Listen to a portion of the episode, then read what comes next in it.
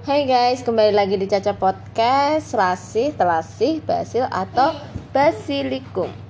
Adalah segolongan ternak yang dimanfaatkan daun, bunga, dan bijinya sebagai rempah-rempah serta penyegar tonikum berbagai bagian tumbuhan.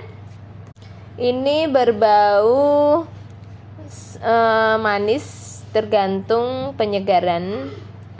Berasa khas kadang-kadang langu harum atau manis tergantung kultivarnya. Beberapa di antaranya bahkan dapat membuat mabuk beberapa jenis rasi. Misalnya kemangi berasal dari Asia Tenggara, tetapi sebagian besar dianggap berasal dari anak benua India.